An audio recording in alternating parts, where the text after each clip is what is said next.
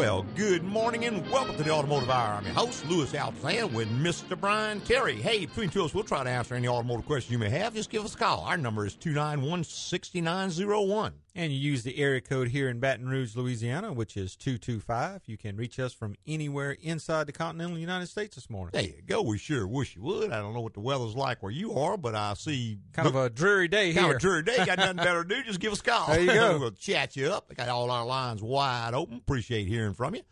And you're like every single week. We always kind of a guideline topic that we more or less discuss between calls, but... As always, it's not ever limited to that topic. You call it anything that happens to be on your mind, and we'll be glad to try to help you out. There you go. Just in case you don't get a chance to call in. Or maybe something occurs to you during the week or even after the radio show at 11:02. There you go. You can go to our website and get your questions answered that way. The address is agcoauto.com. That is agcoauto.com. There is a contact bar on each and every page. Just click the button. A little form is going to pop up with the vehicle you're working on, the mileage, and the place for the complaint that you have or the symptom that's going on. And then just hit the button and send it on in to us. There you go. Get answered back to you within 24 hours, sometimes a lot sooner, just depending on where I happen to be relative to a computer. That's it. That particular instance. You know, one of the biggest email that I receive or even questions at the shop. Well, lots and lots of times folks will have a fairly major repair that they need done. And it's always, well, do I do this? Do I go get another car? Blah, blah, blah, that sort of a thing. And I thought maybe we could talk a little bit about that today. And particularly, I think that some folks either have a misconception or just don't grasp the concept that transportation costs money. Sure. Nobody rides free. And that's just the way the world is. You're going to be a responsible human being. You have to carry your own weight and pay for your own things that you need. And of course, you do that by offering services to other people, provide other people things they need, and you get paid and so on as that, the way the economy just works. But there is a cost associated with transportation. Now, that's pretty clear when you buy a car because you get that monthly note. Mm-hmm. And so that $500, $600, $700 a month, whatever it might be, that is your cost of transportation, or at least part of your cost of transportation. Obviously, it doesn't include the gasoline you put into the car, the insurance, diesel fuel, the insurance, even the maintenance, the oil changes and all that. If you, I guess, are unfortunate enough to lease a car, then your lease payment pretty much represents your cost car payment of owning a vehicle or cost of transportation. But what a lot of folks do not realize is that once you get your car paid for, when you make that last payment, there's still a cost of transportation involved. Now, you don't make the note every single month like you did before, but there is a cost. It's a cumulative thing because every single time you start your vehicle, it is wearing out. Sure. From the day it was manufactured, the first time you ever cranked it, it was wearing out every time. If you had a number... For instance, let's say you can start this car 1,000 times before something breaks. Then we could take the cost of whatever breaks, divide it by 1,000. That was the cost each and every time you cranked the car. Okay. And that's sort of kind of how you have to think about cost of transportation because it is a real cost. Now, the point is you can buy a new car, and you know roughly, if you look at certain cars, what it's going to cost you per month. So... if you can drive for less than that, then that's obviously better. How much less depends on how well you choose the car to start with and how well you take care of the car. Mm-hmm. But there's going to still be a number there. Now, you don't pay it every month. So that means it makes it a little more difficult. Because what happens, let's say you're budgeting, and I'm just going to use $500 a month, average car note. Okay. You're budgeting that $500 a month. Well, every month you know you got to have it. You cough it up. You spend it. You pay the last note. Well, that $500 now gets dispersed to other things. Sure. Whatever. Maybe you go buy extra money now. Yeah, you maybe go buy something else. Maybe you pay off some bills with it, whatever. But if you were to take, and let's say we're going to take half of that, $250 a month. Okay. And I'm going to put that into an account, and that's going to be my cost of transportation account. Okay. All right. So I'm going to keep on making half the payment. So now I've cut my cost of transportation roughly in half. I'm going to put that into this fund. Now, when my car breaks, I'm going to go to this fund, and I'm going to take the money out and pay for the repair. if you had the discipline to do that, then you could watch that account. And if that account is gaining money, then you're doing pretty darn good. Right. If the account's losing money, then you have to start looking at different options. And it would just make it more visible to you. Sure. But let's say we have a big repair to schedule for. Let's say we have a $2,400 repair. Well, the way we can look at that is that's about $200 a month for a year. Okay. So I got a car. It's maybe 6 years old, 7 years old. It has maybe 140,000 miles on it. It needs a $2,400 repair. Is that a viable thing to do? Well, you have to look at all your options. Look at the options. First off, go and have a general inspection done on the car if you haven't had that done recently. Now, the guy does the full general inspection on the car. He comes back and says, well, other than this problem, I don't see a whole lot else wrong with the car. Mm-hmm. The tires are pretty good. The brakes are pretty good. Air conditioning cools good. Transmission shifting fine. The fluid is clean. Cooling system's in pretty good shape. Well, now you have to ask, if I do this, if I make this repair, can I reasonably expect to go 1 year without any other major a major repair? If the answer is yes, then it's a pretty good deal. Mm-hmm. Because now you're spending roughly half of what you were spending before on a cost of transportation. It's not that you're going to get by free. That's never, ever going to happen.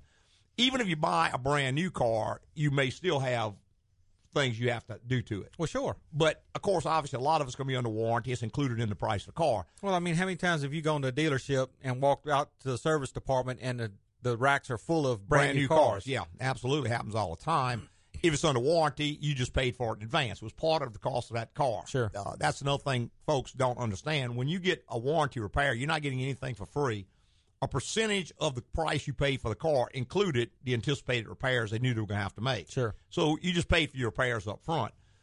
But that's just a way to cut your cost of transportation down. Now, let's say you do excellent maintenance on the car and your repairs are very low. Well, at the end of the term, when you get to a point where you say, I'm just ready for another car, you're probably going to have enough money left in this account to put a pretty darn good down payment on another car.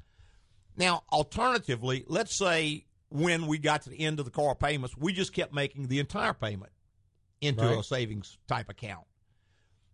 Most likely, within 4 to 5 years, you'd have enough money to buy another car cash if you chose to. If you chose to. Or take a big vacation somewhere. Right. The point is, every time you start your car, there's going to be a cost associated with that. It's never going to be free. Right. And just because the car's paid off doesn't mean it's free. You just have to learn how to think that way. And I remember I worked for a gentleman many years ago, and this guy had amassed quite an amount of money in his lifetime. He owned about 15 really, really big grocery stores. Okay. And this is way back in the 1960s. But these were big stores with 15, 20 cash registers each. Some of them had pharmacies in them. Some of them had a car care center. Right. Kind of like what you see today, but this was way back, way ahead of his time. And I got to kind of know this guy some because I admired him, and he kind of became my mentor. And he always said, he says, Louis, do you want to be well-to-do when you grow up? I said, yeah, I would like that very much. He says, well, then watch the poor people and don't do what they do. Good advice. Yeah, that's like sage wisdom. And what happens, if you notice, and I don't want to stereotype anybody, but if you notice the people who generally always seem to be struggling, they always seem to be struggling because they do a lot of stuff that brings on the problems that they have. And the thing is, if you notice the people who have money, they tend to budget. Sure. They tend to plan. They just tend to control their own life rather than just floating around letting life control them. Okay. And, this is just one way to do that. I guess you could do the same thing with a house or anything else. Sure. Because it's the same sort of a scenario. You buy a house and not a whole lot's going to go wrong for the first 10 or 15 years, but then it needs a roof. Yeah, the roof. Right. New painting. The washer's going to go out. The dryer's going to go out. Refrigerator, all appliances. It's at just one point the cost of owning a house. No different from the cost of owning a car. Just a little bigger. But we got to, if we kind of budget for that, then we can be a whole lot better. Because instead of having these, oh, my God, moments, where's this money going to come from, and go put it on a 22% credit card. Exactly. We can have the money to get this done. And it's going to flow just a whole lot easier for you. Hey, take our first quick little break. Be right back with more on the Automotive Hour. I get your kicks on Route 66. Hello, you must be Glenda de Goodrich.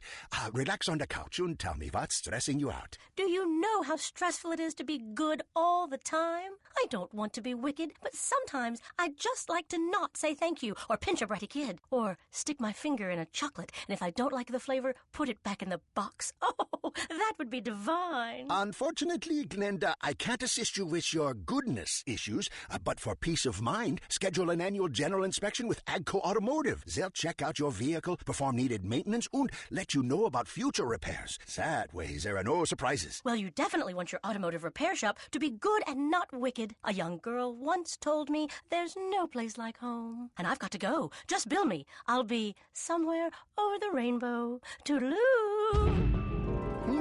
That little witch might not be so good after all. Get your own peace of mind and schedule your general inspection today at AGCO Automotive. AGCO, it's the place to go. Hey, welcome back. If you just joined us, this is the Automotive Hour. I'm your host, Louis Altazan, with Mr. Brian Terry. Got all our lines wide open. Be glad to take a call from you and try to help you out and point you in the right direction. Our number is 291-6901. And that will get you right to us, and we can get your questions answered very quickly. Whatever they may be. And we were talking a little bit and just about to wind the topic up, but something else I wanted to add, or you actually came up with it, but all of this is predicated on one thing.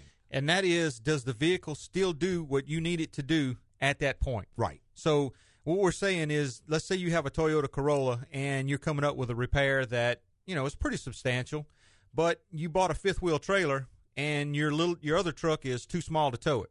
Now is the time to bail on this little car, even though the repair is not going to total the car out, but you need a bigger vehicle, right? So now is the time to bail on it. Another case in point would be sometimes you just don't like a vehicle. Sure. It got bought and paid for, and you just don't like it. You know, laughingly, kind of like the Buick that we had. I love that car. I really did. It was comfortable. It got good gas. My wife hated that car. Yeah. I think she hated that car from the day we bought it. And at some point in time, even though this car is still very usable, still very good, life is too short not to have the things you want. Sure. If you just want a new car or another car and you can afford it, God bless you. Go get another car. If that's going to make you happy, then do it. You know, you don't go through life as a miser, never having anything you ever want. Right. But if you like the car, it does what you want, and it's in reasonably good condition, then repairing it is always going to be a lot less expensive than replacing it. Oh, yeah. And if you have maintained the car, then it's going to probably be quite a bit less expensive. Well, the thing about it, if you've maintained this car very well, you have all your records, you know where this car's been, you know what's happened to it. Whereas if you get rid of it and you go buy another used car, you're not real sure where this car's been and what's been done to it. Well, how it's been taken care of is like that old saying, the devil you know is better than the devil you don't know. Exactly. But if you just don't like the car, it's time. Or, you know, let's say you've had a new addition to your family, maybe you were expecting a child and you got twins. All right. Well, if you've got a little sports car, that's not going to cut it no more. Probably not going to be practical. A two-door vehicle is not going to cut it anymore. Not going to be practical for the next several years. Well, I can tell you from experience. Grow up and move on. That's right. So that would be another time when you just got to look at something else. It's just not practical to go ahead and go with what you got. But that, I would say, is probably the less common thing. Right. That goes on. Another thing that we see a lot is where a vehicle, let's say it's been a problematic vehicle for some reason. And we used to see this a lot where a car would be wrecked. It'd be involved in a collision. And maybe the frame would be bent on the car. And at that time, the state of the art on frame repair was not as good as what it is today. Sure. They weren't able to get it back exactly right. And so you would have these continuing, nagging little problems. Because when the chassis on a car is bent, it may not show up as one thing. It may show up as all sorts of different things. Right. You know, one of the most common things, maybe the car pulls to the right when you drive or pulls to the left when you drive. You take it in, you have the front end aligned, you get it back, it's still pulling to the right. You take it back, they jack around with it, it's still pulling to the right. Why is this happening? Well, I don't know. Something's wrong with the car. And the average tire store may not have the wherewithal to diagnose that problem. Right. Most of the time, they'll look at the machine. It throws numbers up there, and it's got a color chart. Red is bad, green is good. Everything's green, but it still pulls. Right. That's as far as they can go. They don't know how to go any further than that. Well, and they don't have the wherewithal to measure, equipment to do anything with it, to measure or even to do anything with it if they did find a problem. Another thing that I know we see, because at AGCO, we started out as a frame and alignment shop. Right. That was our primary business, and we expanded into a lot of other things. But one of the things we would see a lot is a guy would say, well, this thing keeps wearing out, blah, blah, blah. Mm-hmm. Name a component. Maybe it's drive axle. I've changed the drive axle 3 times in the last 2 years, and it keeps wearing out. Right. Well, what you would find is the chassis is bent, so the mountings of the engine to the suspension have changed. And possibly this U-joint, this drive axle is bottoming out now. Another thing we would get along with that is like when I make a hard right turn, I got a vibration in the car, mm-hmm. and nobody can find it. And, I mean, you'd go in and find this axle is designed to where it pivots on the outboard joint, but the inboard joint has to plunge in and out as the motor suspension moves up and down. Also, when you swing a corner kind of hard, that engine weighs a whole lot. So it kind of shifts over to one side, which inevitably when the motor shifts, it lets the joint on the inboard side mm-hmm. come out and the joint on the inboard side go in. Right. And it'll actually shift over and bottom one of the axles out. Well, inertia is going to carry that weight over. And because it's sitting in rubber, even if you don't have a broken motor mount, it's going to shift a little bit. Sure. And that's allowed for when you design a car. There's about maybe 1 inch of travel on that inboard joint, and it's somewhere in the center, so you got maybe a ½ inch either way. Mm-hmm. But let's say it's been in an accident. Something's got the lower arm mount's gotten rolled under, and maybe they came in and they did something else to get it to drive pretty straight. Well, what happens when that arm mount goes under, the camber goes up, right? Well, most people will look at it and say, well, the camber's just too high. We'll drop it back in at the strut. Right. Well, now you've taken that ½ an inch out of the suspension travel for that joint mm-hmm. because you took the bottom is already in too far, right. and then you brought the top band to match it to get the camber correct. So now that there's no more in play on that axle. So, and a lot of that can go undetected by somebody that doesn't do that type of work, right. or it takes a skilled professional to try to find that kind of stuff. To even know what to measure or what to check. Yeah, you're driving along straight, and you got maybe 1/8 of an inch of clearance there. So 1/8 of an inch is as good as 1 inch if nothing changes. Right. It's just sitting there turning.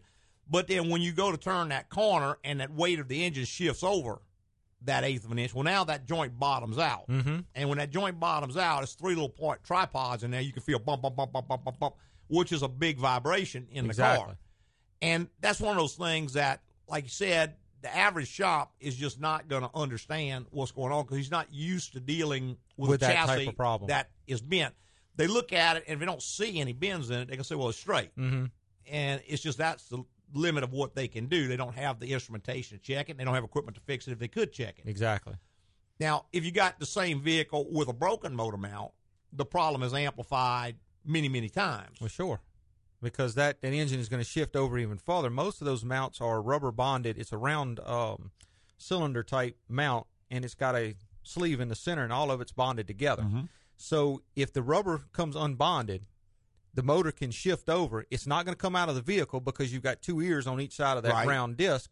So the motor's not going to come out, but it will move over farther than it's supposed to. Mm-hmm. We used to run into that a lot on the Caravan, mm-hmm. the Dodge Caravan of back late 90s, I believe it was. Yeah, it had the big mount in the front that held the engine in place. Right. And those were kind of bad about braking. Yeah, and when they did, that motor would shift over and it would bottom the joints out. To check for it, you could actually unbolt the nut on each side of the spindle and mm-hmm. shove the axle in. Right. And the axle should go in the same amount. And what you would find is the left one would go in halfway, and then the right one would go in all the way. Yeah. So the motor was shifted over, and you'd start looking for motor mounts, and you'd find a broken one, and the motor was shifted. So. Or sometimes it would just bend the 2 front frame horns, and because that's attached to the radiator sport is welded to the frame horns, all that shifted. Well, when that shifted, the motor shifted too. When it got hit in the front. And these are the kinds of things you see with that. Nobody ever relates that back to the wreck you had right. four years ago. And let's say you got in a wreck, the front frame horns got shoved over. They pulled them back enough to get the sheet metal line up. Or worse yet, they modified the sheet metal to fit the bent parts. Slotted the holes out or whatever. I've seen that happen. Mm-hmm. A lot of times. Well, now you got all this stuff, but it still is not showing a symptom right then. Mm-hmm. What it's doing is putting a lot of strain on that motor mount. Sure. So now the motor mount takes 2 years, it fatigues and fails. Breaks. Well, now the whole motor can move easily, so now you pick up a bad vibration on turns. Mm-hmm. It's been 2 years since the car was wrecked. Right. So this is a new problem in the mix. All you feel is a vibration when I turn. So after you go in and you change the wheel bearing and you change the tires and you change all the things that people tell you to change, right, because nobody's actually went in and measured and detected it, then you eventually come up, you either get rid of the car or... That happens a lot. Yeah, you bring it to somebody who knows, able to detect these kinds of things. And we get that kind of stuff a lot. And with framework, like I said, there's not one symptom that you're ever going to see necessarily. No. Sometimes we'll get people come in and say, my car or my truck looks like it's going down the road sideways. Right. And we refer to that as dog tracking. Dog tracking. You can drive behind the vehicle and you can see down one side of the vehicle. From the back, you can see the front bumper. And on the other side, you can't see the front bumper when you're riding behind it. Mm-hmm. What has happened is the axle has shifted. Well, when it does, it just moves the body over. The axle's going to track straight. Right. But it's not straight under the vehicle anymore. Right. It's not straight relative to the So the vehicle tracks. And, you know, a number of things can cause that. On a frame-type vehicle with a full frame, they have what they call a diamond. That's where one rail shows behind the other. Because the axle, the rear axle, is attached to the frame rails, it shifts also, so the car starts dog track. Yep. But you can also get punched in the front and move the front crossmember over. Well, now the four wheels are no longer in line with each other. So it will look exactly like the same thing, but from a standpoint of repair, it's totally different repair. Totally different. You go in, and when you start doing your measurements, then you can find what has been knocked out of place. Mm-hmm. And a lot of times you can tie it down on this frame machine, and with a skilled person that knows what he's doing, he can put everything back in place, and the vehicle's as well as it was before the accident. Yeah, back to a pre-accident condition. And true diamond is something that you're going to see on a frame-type vehicle. That's a vehicle that has a separate frame from the body. Right. For instance, a pickup truck or a Suburban, an SUV of some sort, a rear-wheel drive SUV, will have a separate frame. It's got a big iron frame or steel frame. The body sits on top of that. On a mount.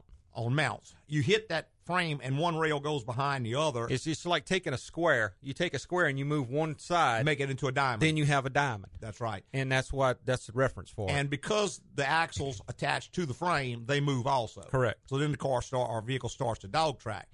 Now, on a unit body car, that's a car where everything's welded together, you're really not ever going to have that situation. If you do, the car's totaled. Right. If you do, there's going to be a big old kink across the roof. Yeah, you know, it's not going to move that way. Generally, you'd have to buckle the floorboard and buckle the roof. Right. So that is generally going to be a non-repairable car. If it gets hard enough to diamond a unibody, it's total. It's not going to be in a repair shop. You know, it's going to be in a boneyard somewhere. So it's not a problem you see there, although you do see the dog tracking there. You do, because both the rear wheels are hanging on the bottom of the car, and each have a separate toe adjustment on them, mm-hmm. on most vehicles. Some have a solid axle where the toe has to be set with shims, but the one I'm referring to actually has a strut, spring assembly, and links that hook it to the body, and there's a toe adjustment on each wheel. Now, if you get the toe adjustment, the total toe can be correct. But if the tracking is not right. If one wheel's in and one wheel's out, by the same amount, the total toe is correct. Correct. But the car dog tracks. Right. So that could be as simple as just an improper alignment. Now, same thing. If it gets punched in the front crossmember can get shoved over. Again, the four wheels are not going to track with each other. So it's going to look that way. It's going to look like it's dog tracking, although it is a separate issue from a standpoint of repair. Correct. Hey, second little break. Be right back with more in the Automotive Hour.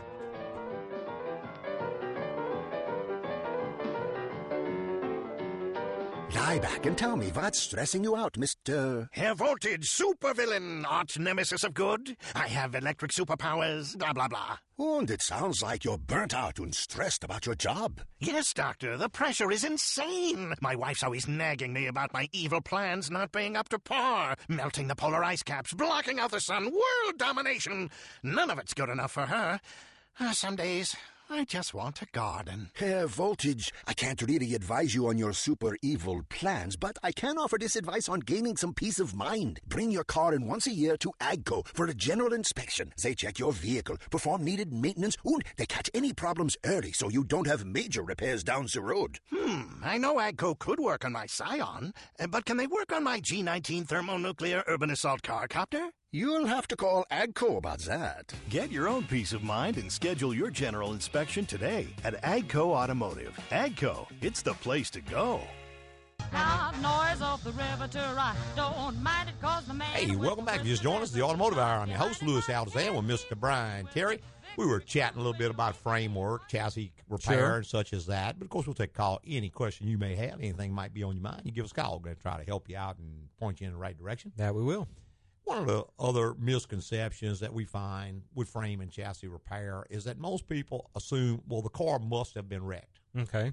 That is not necessarily true. Right. Let's just take, for instance, a low caster situation. Mm-hmm. You're driving down the road, and you didn't see that big pothole that just appeared overnight, and bam, you hit it with the right front wheel.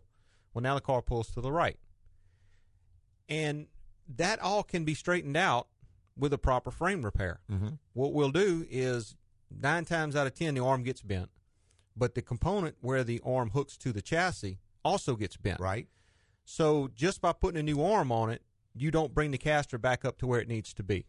So in that case, you can take this vehicle, put it on the frame machine, and reach and grab that arm and get it back in, get that mount back in place, get the caster correct, and the vehicle drives just like it did before. That's right.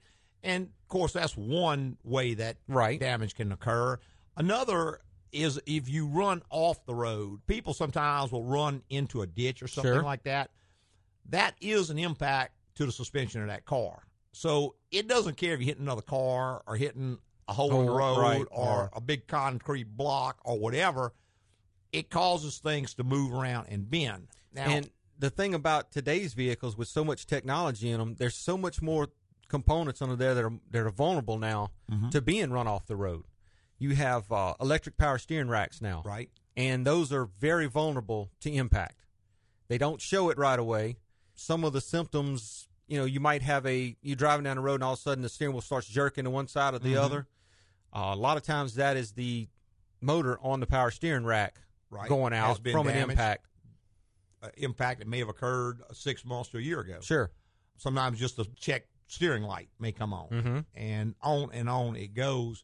Now, another way that cars can get damaged is from improper towing.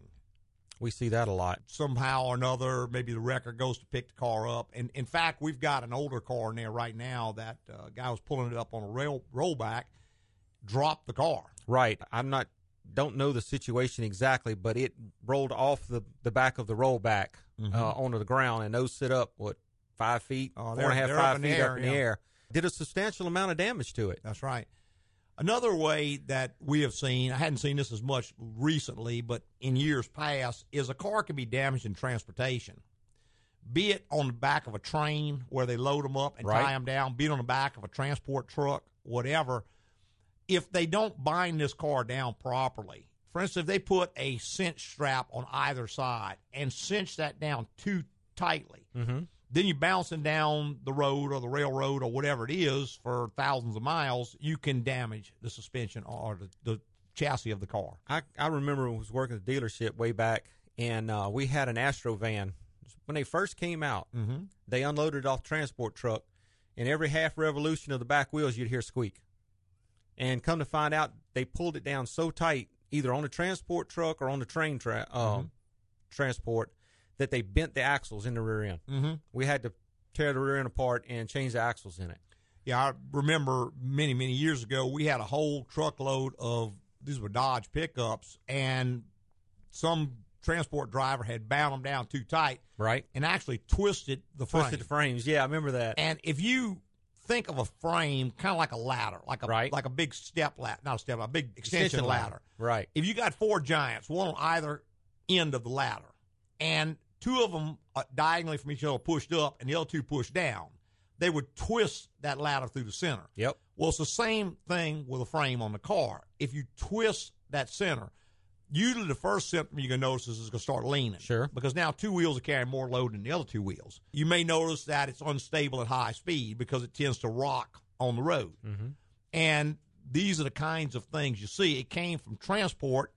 You bought the car new. You never maybe noticed it. And then what happens is the car may have been leaning when you bought it, but it wasn't leaning enough to catch your eye. Right. But because two springs are carrying more load than the other two, those two springs start to fatigue over time. Now it's really leaning. Right. And it's mostly going to lean toward the weakest spring. Right. And the most weight. And usually the most weight is in the front of a vehicle. And that's where you're going to see most of it. But as one corner goes down, the other one comes up. That's right. So it kind of looks like the whole side of the car is leaning, right, whereas it's twisted in the center. When one corner goes down, the other corner goes up. And if you jack up on the front corner, back corner goes down. Right. And so on. So the only way to correct this leaning problem is to go in and straighten out the chassis on the car. To untwist it. Mm-hmm. Take the twist out of it. And that can occur on a unit body. That can occur on a frame vehicle. Either one. Another place that could happen is that, let's say, the car slides off the road and goes into a ditch, and two wheels go down diagonal from each other. You can twist the chassis on the vehicle. Yep. That's one of those fairly common things we see. Of course, in an impact, the same thing can happen. It can twist in the center from the impact. It can get what they call a sag at the cowl, where the frame rail goes back over the wheel and bends or buckles right there at the cowl panel, and that sags down. That's not a twist, but it kind of looks like a twist. It's kind of taken out in the same fashion. Mm-hmm. When you go to straighten it out, you still have to square the center section first. The center section is the center of the vehicle, and that is where everything else is repaired from. Right. So you get the center right, then you can start on the ends and work your way out. As you look at it, a lot of times you can take it all out in one pull. Mm-hmm. Because if you know where to block and how to measure and how to change. If you know what you're doing and you analyze it very well before you start, one pull, because it all went in at the same time. Exactly. You can reverse that process. That is much, much, much easier than going in trying to fix each separate thing. Most definitely. And that brings up two things. One is, if you get a car that's been repaired before, someone has tried to straighten the frame and didn't do it properly. Right. It's going to be much, much harder to repair it properly now, because what they've done is they've bent other areas trying to straighten the ones they've had. Exactly. And a lot of times the frame has a memory. It wants to go back to where it was originally built, but right now it's twisted. So if you can get it back in the first try, mm-hmm, a lot of times it'll fall right back in place and everything will be great. But what happens is, like you mentioned, somebody gets in there and they pull it over and they pull it too far. Well, now it's got another memory. Mm-hmm. And then they bend this part to make this fit. And worse, it's got another memory. Heat something up and destroy the metal. Right. And then you're really messed up. Right. Another big, big, big thing, you get a guy and let's say he wrecks his pickup truck. He's looking at all these bent up parts. He notices the frame is bent. So he wants to do something. He desperately wants to do something. He can't straighten the frame. So he starts taking all the parts off. Exactly. Then he brings it to the shop with all the parts off. Well, the first thing I'm going to tell him, okay, go put everything back on it and bring it to me the way it was. Right, because it was bent with all the parts on it. That's right. He may think, hey, I'm going to make it easier. I'm going to take all the stuff, get it out of the way. Save some money. In reality, what happens is that every part on there is lending strength to the assembly. It all bent at the same time. Right. And if I grab this frame horn and I start pulling it down, and the core support's there, and the fender's there, and everything's on it, that is going to pull back the way that it bent. So it's going to all come out. If you've taken all these parts off, what you've done is you've weakened that part considerably. So when I pull here, it's not going to bring out all the transfer damage. For instance, when this frame rail goes up, it shoves up the core support, it shoves the fender back, it may bend the mounts at the cowl on the body. Well, if all that's on there, when I pull the frame rail back down, that mount on the cowl is going to fix itself. Back out. It's going to all pull right back into place. Right. If you've taken all that off, now, I got the frame straight, but the fender won't fit because the cowl's back. Well, that is a separate operation. I got to go in and try to pull it. It takes an extra pull, whereas if everything was together, it would all come out as one. Well, not only that, but it's very hard to find something strong enough to grab onto to get that out. Right. You've got that fender there. It's already bolted on in all the places, so you spread that load out over an area instead of trying to pull one point. The same exact way it went in. Right. Plus, since I'm dealing with damaged parts, I can't damage them any further. Exactly. So I've got a real handy thing to grab and pull from. What I'm doing is I'm reversing the forces that were in the collision. So that happens a lot, and I understand people are trying to save money and all, but that's not the way to do it. No. The way to do it is to engage the frame shop or chassis shop first. That is right. The first part of the repair. That's another thing will happen is that people will go in, they'll repair the car completely, then they go to put something on it that doesn't fit. Well, now they want to bring it to the frame shop. Right.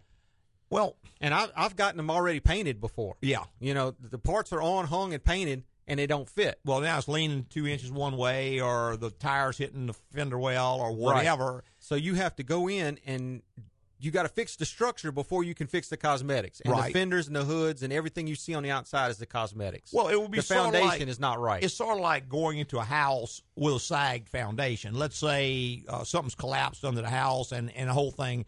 And you go in there and you take all the sheetrock off, put new sheetrock, you paint it, you hang new wallpaper, you do all that, and then you go get the floor jack back up. Well, what's going to happen? All that sheetrock is going to buckle and crack because it was all nailed on to a crooked assembly.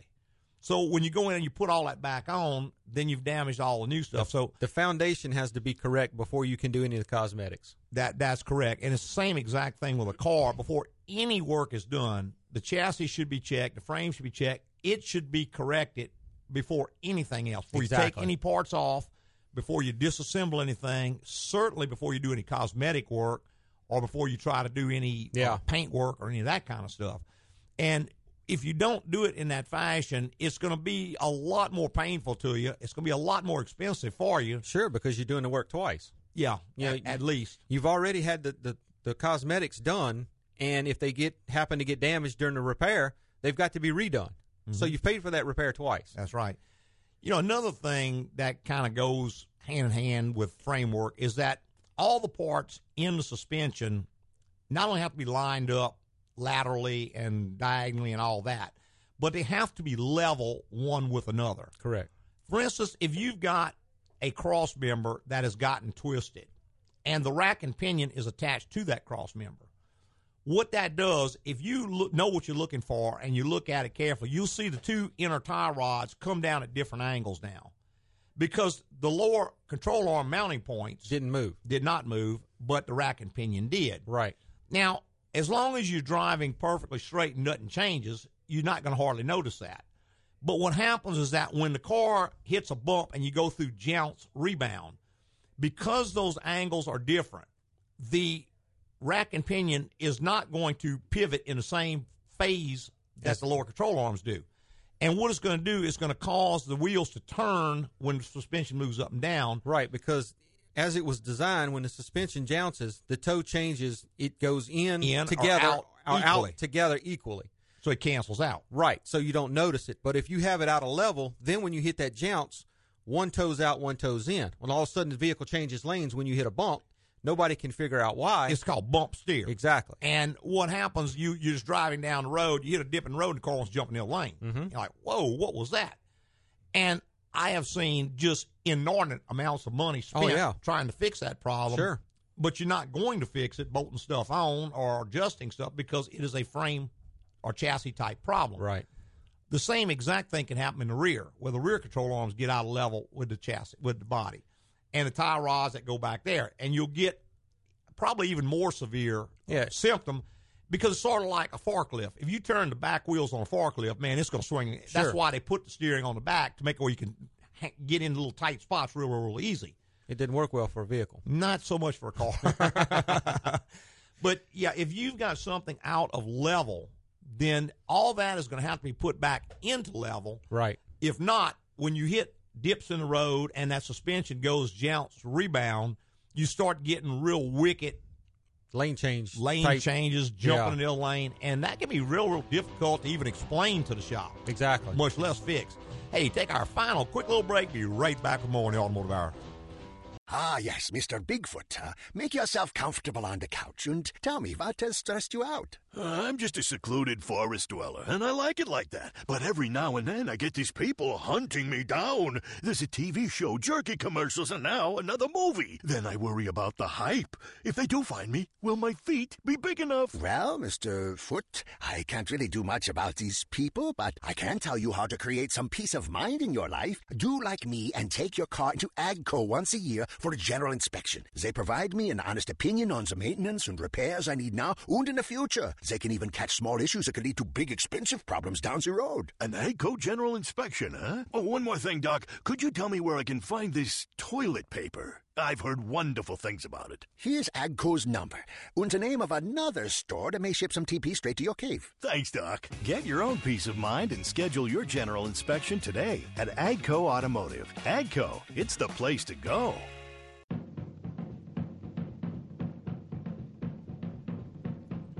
Hey, welcome back to the final segment of the Automotive Hour. I'm your host, Louis Altazan, president of AGCO Automotive. Got our lead tech, Mr. Brian Terry, right here by my side. In between tools, we'll try to answer any questions you may have. Just give us a call. Our number is 291-6901. Still got a couple of minutes if you make it quick. We do. And, you know, we were talking about straightening frames earlier before the break. There is a special technique to this job.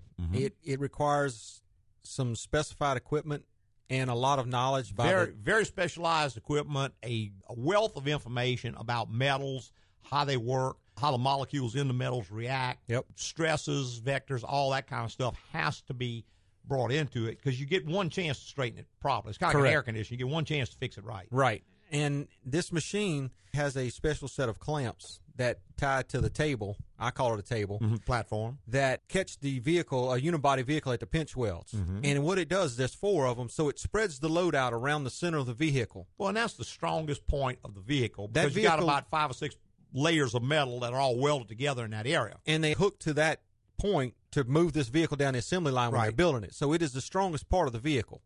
But one clamp is not going to do it. You have to spread the load out through the entire box, which is 2 on each side.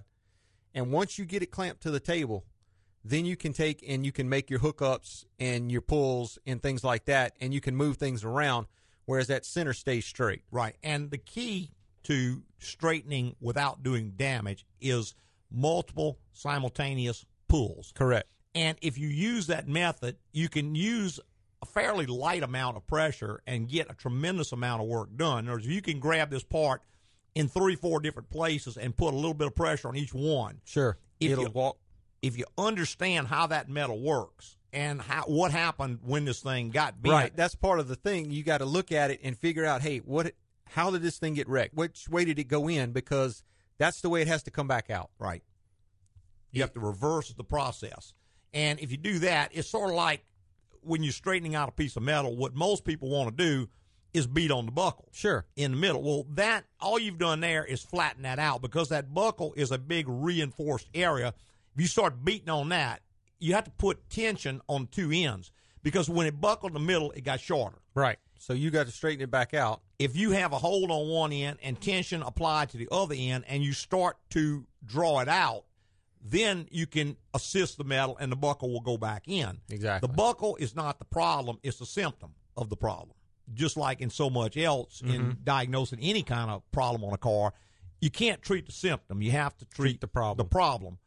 And, of course, if something starts to tear or rip, most likely you're not hooked up properly. You're not distributing the load enough. Right. But you have to stop and repair that tear or rip before you can go on. Because if you just keep pulling, it's just going to rip it in half. Right. It'll actually tear it out away from the body. And then you've done no good at all. So it takes a lot of understanding of metals and how they work. And as you mentioned earlier, metal is formed into a certain position, is stamped under tremendous pressure and welded in that position. Well, it has a memory. It wants to go back to the position it was stamped in. Correct. And if it's pushed a certain amount, elasticity will pull it back to its original position. If it's pushed past the yield point of the metal, it won't return on its own, but it still wants to go back to the original position. So it's a matter of assisting it, and you do that with pressures and what they call stress relieving the metal. That's where you take a little hammer or something and you tap. You don't sit there and beat. Right. You're not making dents. You just want to tap that metal to release the stress that is in it from being bent with the tension that's pulled on it. And a lot of times they'll walk right back to where they want to be. You don't want to hammer it to the point you flatten it out. You don't want to put a hammer and dolly and start beating because now you're thinning the metal, which means it's spreading out, which means you've got more metal in the same spot. Yeah. So it's not ever going to – you'd have to actually go in at that point and shrink the metal to bring it back to its original dimensions.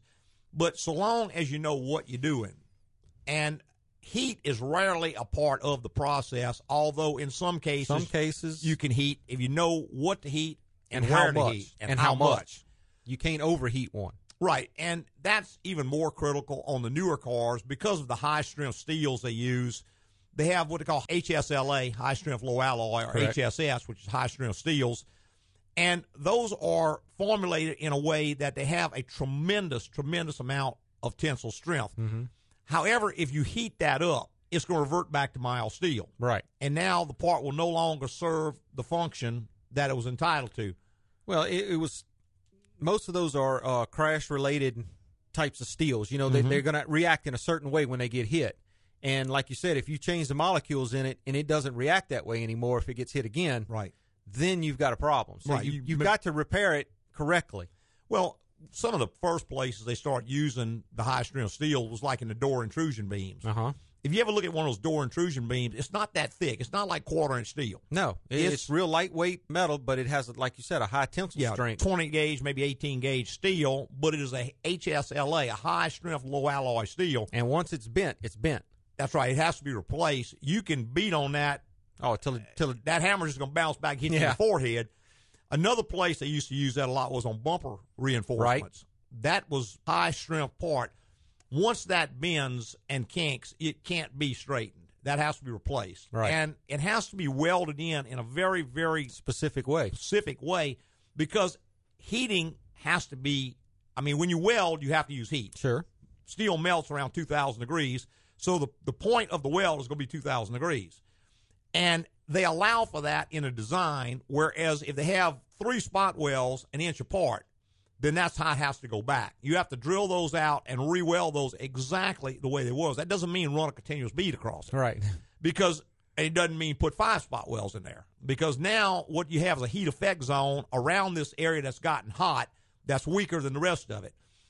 The manufacturers will deal with this by putting two or three layers together where they weld it. So It's already much stronger than it has to be. But if you don't observe the heat effect zones and you start heating this up more than it was supposed to be, then all those will connect, form a line, and you got a weak spot in the structure. Exactly. And so it's not ever going to be. So it's very, very, very involved. I know what we're talking about maybe over the heads of some people. Sure. Other people probably understand what we're talking about. But you have to not only know exactly what you're doing, but you have to put it back exactly like it was. Yeah, because when they build a vehicle nowadays, they crash it into all these barriers, and they look at how all this is reacting. Some parts are meant to crumple. They're designed to crumple to protect something else. For instance, the hood of the car has two little weak areas in the middle of that hood.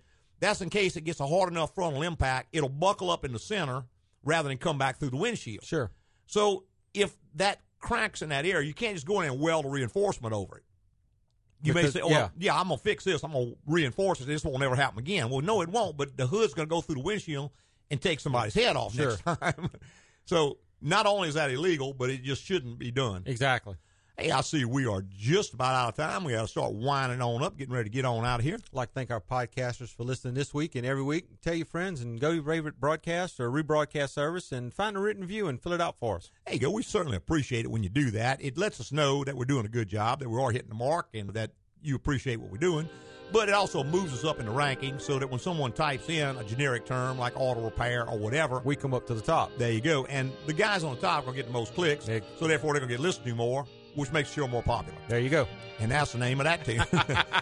Preceding was opinion based on our experience in the automotive industry. Have a great weekend.